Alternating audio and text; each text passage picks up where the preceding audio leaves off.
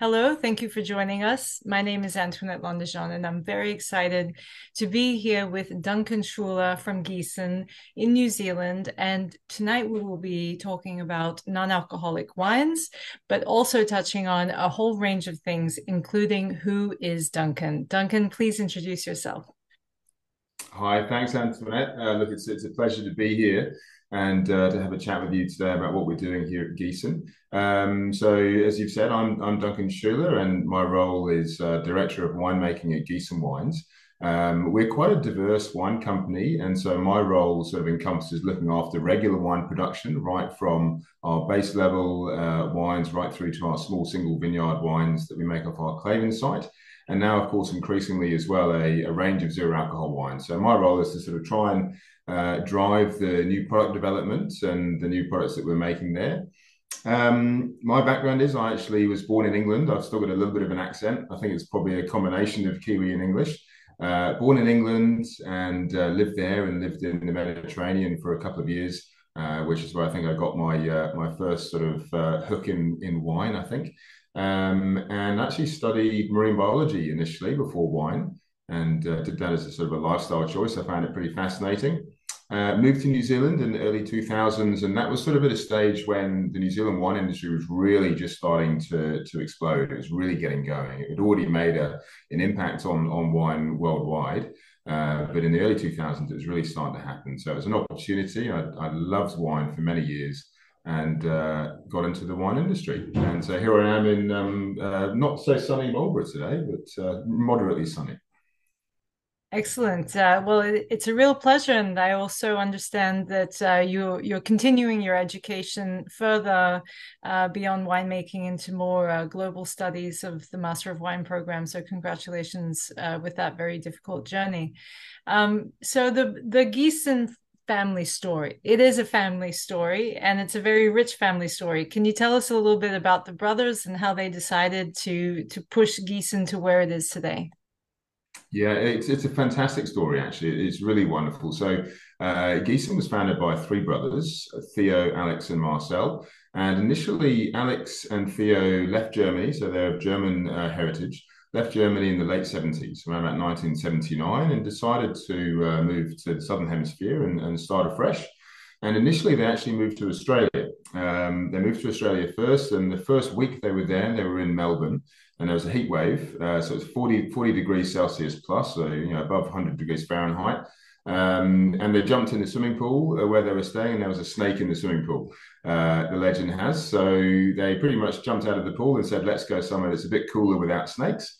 Um, and of course, just over the water was the beautiful island of, or two islands of New Zealand, uh, which is nice and cool. There's absolutely no snakes. So they moved to New Zealand um, and moved to uh, the area of Canterbury in New Zealand, where uh, they started sort of getting a feel for what they were going to do here. And part of the journey was going to the local wine store and discovering that there really wasn't a lot of choice in local wines. So they said we should we should have a go at this. We know a little bit about winemaking. We haven't really done it before. Let's make some wine. So they, they planted a vineyard and started making wine in Canterbury. Um, then they got onto their phone to their, their younger brother, Marcel, who was in Germany, and managed to convince him to A, study winemaking at Geisenheim, and then B, travel all the way to New Zealand and be their winemaker. Um, and off they went, and the rest is history. They've uh, they've grown from being a very small company down in in uh, Canterbury to now New Zealand's largest family-owned uh, winery. So it's a huge success story. And to give an idea of what that means, uh, as far as production level, uh, average, or number of SKUs, uh, labels that you might offer at the winery, where are we? Yeah, so we are, we would be certainly one of the top 10 biggest wineries in New Zealand. Um, we'd be around about sort of between sort of five and eight in terms of number. Um, so we're, we're certainly regarded as a large winery. Anything above, you know, sort of 10,000 tons is, is pretty big here. And we're certainly bigger than that.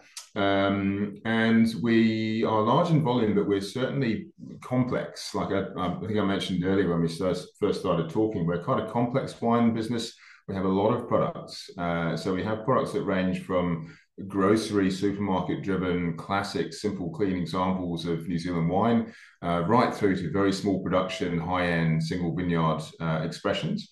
Um, and now, of course, zero alcohol as well. So there's a, a, lot of different tiers of wine, and within those, lots of different SKUs.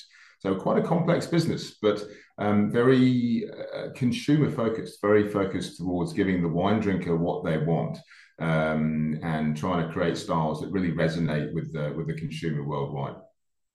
And that easily segues into uh, the next topic, which is the the indications that were watched to push uh, through the the concept of non-alcoholic wine production. So uh, New Zealand is is not only leading in sustainability in the wine industry, but it's very quickly starting to be to trend non-alcoholic products as well, especially with the Sauvignon Blancs. What were the instigators to start thinking about creating non-alcoholic products? Yeah, it's it's quite it's quite fascinating. So here in New Zealand, we had a program uh, that started oh, it was about 12, 13 years ago now called the New Zealand Lighter Wine Program. And that was to encourage producers to consider making slightly lower in alcohol expressions of classic New Zealand wine. And it was very, very successful. Um, but it was mostly wines that were around about nine, nine and a half percent alcohol. Now, we, we were part of that program and we made some lovely wines that were really quite successful around that sort of level of alcohol. But the zero alcohol part of what we did, it actually came from uh, a fitness challenge, the health and well-being challenge that we held at, at, at. And that was in 2019. And we challenged all of the staff, everyone across the country, to, to partake in this challenge. And of course, it meant counting calories, counting steps, and abstaining from alcohol for a month. And myself and the rest of the winemaking team, we all signed up to it pretty quickly. We thought it was a great initiative.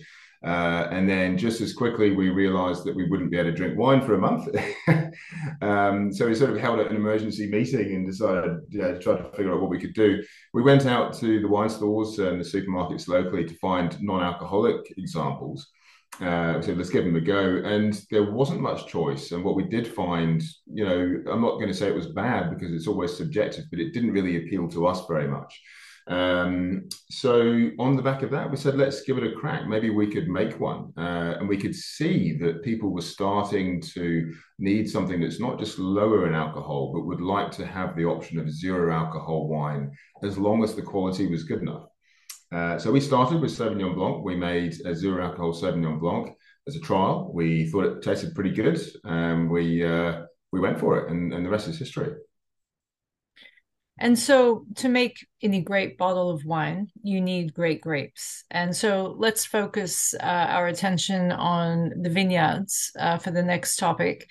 What has changed in the vineyard, uh, your approach to viticulture when you are harvesting for non alcoholic? Or are you harvesting specifically for non alcoholic? How does it really work? Yeah, it's, it's a really good question, actually. Now, uh, I probably have to go back to uh, the first point you said there, which is, is to make great wine, you, have got to have great grapes. Um, you, you can't make great wine out of average grapes. You can certainly make average wine out of great grapes, um, but you can't do it the other way around. So you need that great base product. And then with zero alcohol wine, more and more we we learn that it's the same. The base product is is regular wine. Um, so to make a good zero alcohol wine, you've got to start with a really good base wine. Uh, so if you start with a, a, substandard base wine, you can't make a good zero alcohol version because one transfers into the other. So pretty much our approach in the vineyard and then through the winery when we make the base wine is very much the same as it would be if we were making a regular example. So let's say, for example, we're making a New Zealand Sauvignon Blanc. Um, we are using the same practices in the vineyard. We're trying to get the same flavor profiles. The only one thing that's different uh, for something like a Sauvignon Blanc or any of our white wines or alcohol uh, versions is that the acidity has to be managed. When you dealcoholize a wine, the acidity stands out like a sore thumb. So you've got to try and get a little bit more ripeness to drop the acidity level or choose fruit from parts of the country or vineyards that are naturally lower in acidity. And so that means that once you've removed the alcohol, it's a more balanced wine.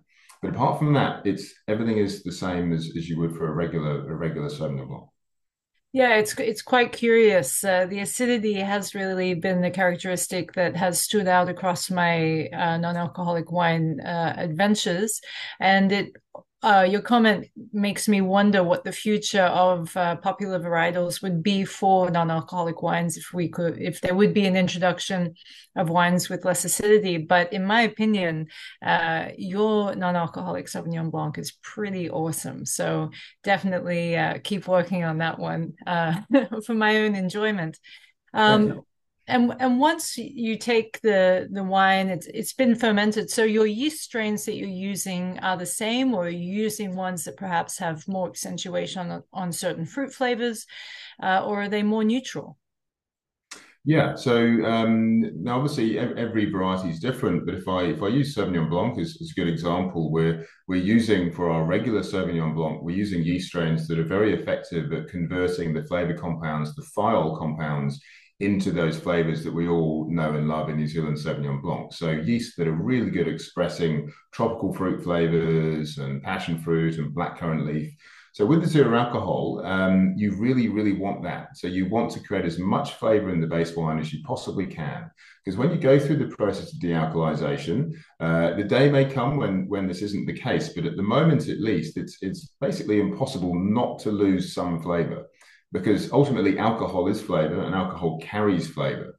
So if you start with a really intensely flavored base wine, then you can have a much, much better zero alcohol wine. So we use yeast that we would use in our regular wine, um, and certainly we avoid uh, neutral yeasts. There are some yeasts that are really, really good at producing the flavors we want, as well as consuming some of the acidity. Some of the acidity is metabolized, and that's a good thing because that drops the natural acidity of the wine and helps it to be more balanced as a finished product. Um, but mostly we use the same the same process as well. It's really only when we dealcoholize the wine that anything changes. Everything leading up to it is mostly the same as regular wine production.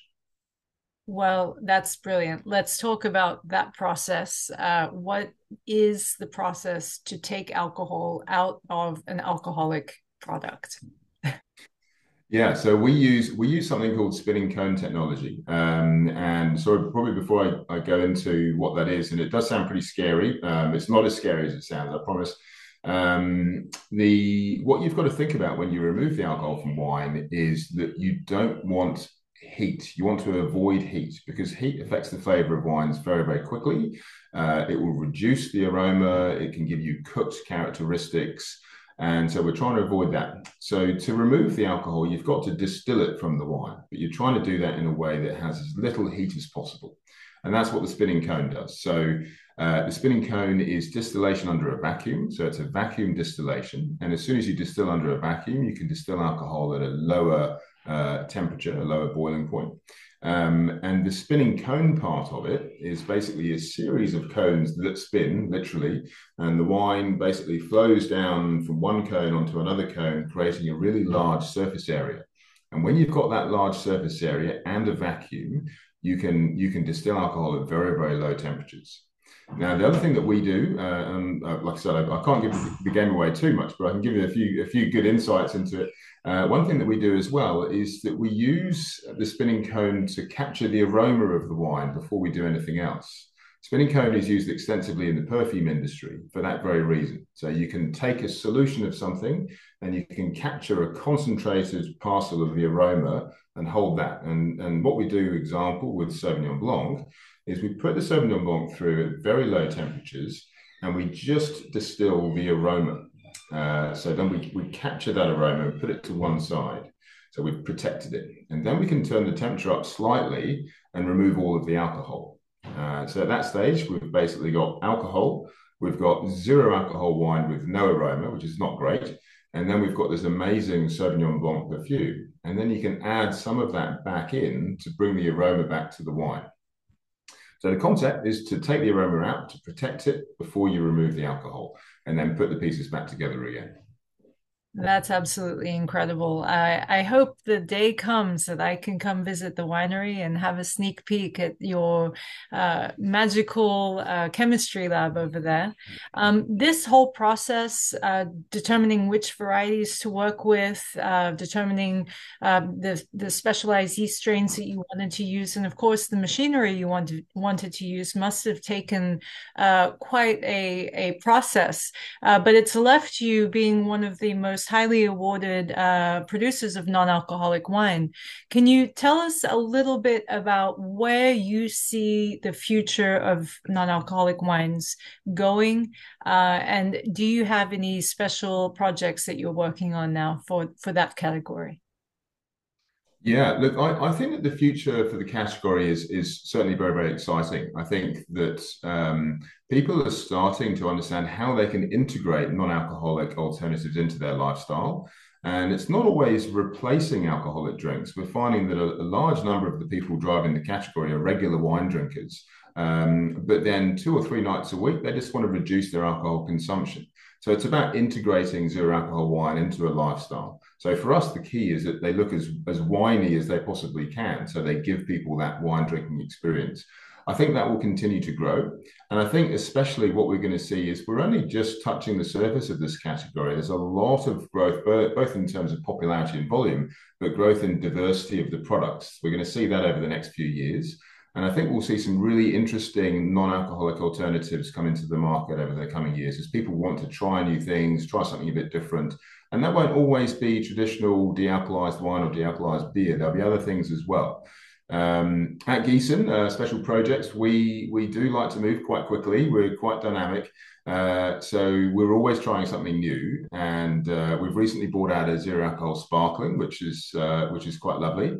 Uh, that's quite fun. Um, but we're going to continue to push the boundaries with our zero alcohol wines and other products as well. So I think we'll be looking at some other things as well we can do in that category. Um, look, we we uh, you know we're a wine company, so we're always going to be producing good examples of classic New Zealand alcoholic wine. But I think we see that it's really important now to complement that with zero alcohol alternatives to give people the choice um, when the circumstances are such that they don't want to drink alcohol, it gives them the ability to have that experience without it. And, and that's what we're all about. Well, one of the beautiful things about uh, what you do over there at Giesen is that you can always guarantee that there's consistency in the product and the wines are well made, whether or not they do or do not have alcohol in them. So, uh, thank you so much for your time. It's been a pleasure. I have maybe 50 more questions to ask you, but I'll spare you um, this time around at least. Before we say goodbye, do you have any last comments uh, or thoughts to share with us?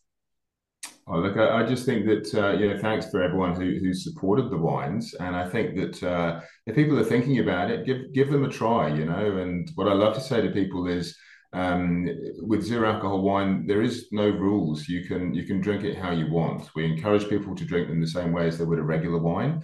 Um, but if you if you like it with some soda water in and a slice of lemon, or uh, you know, the sparkling wine that we've just created makes a really lovely zero alcohol mimosa with some orange juice. Um, have fun with it, and um, you know these are these are adult beverages that don't have alcohol in. So have a bit of fun with it and see how you can integrate it into your lifestyle.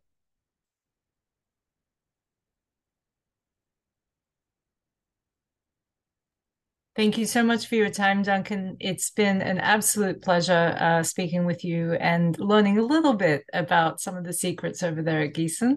And uh, we hope to see you soon again. Thanks, Antoinette. Absolute pleasure. And uh, do come over to visit us in New Zealand sometime. Excellent. Thanks. Thanks so much.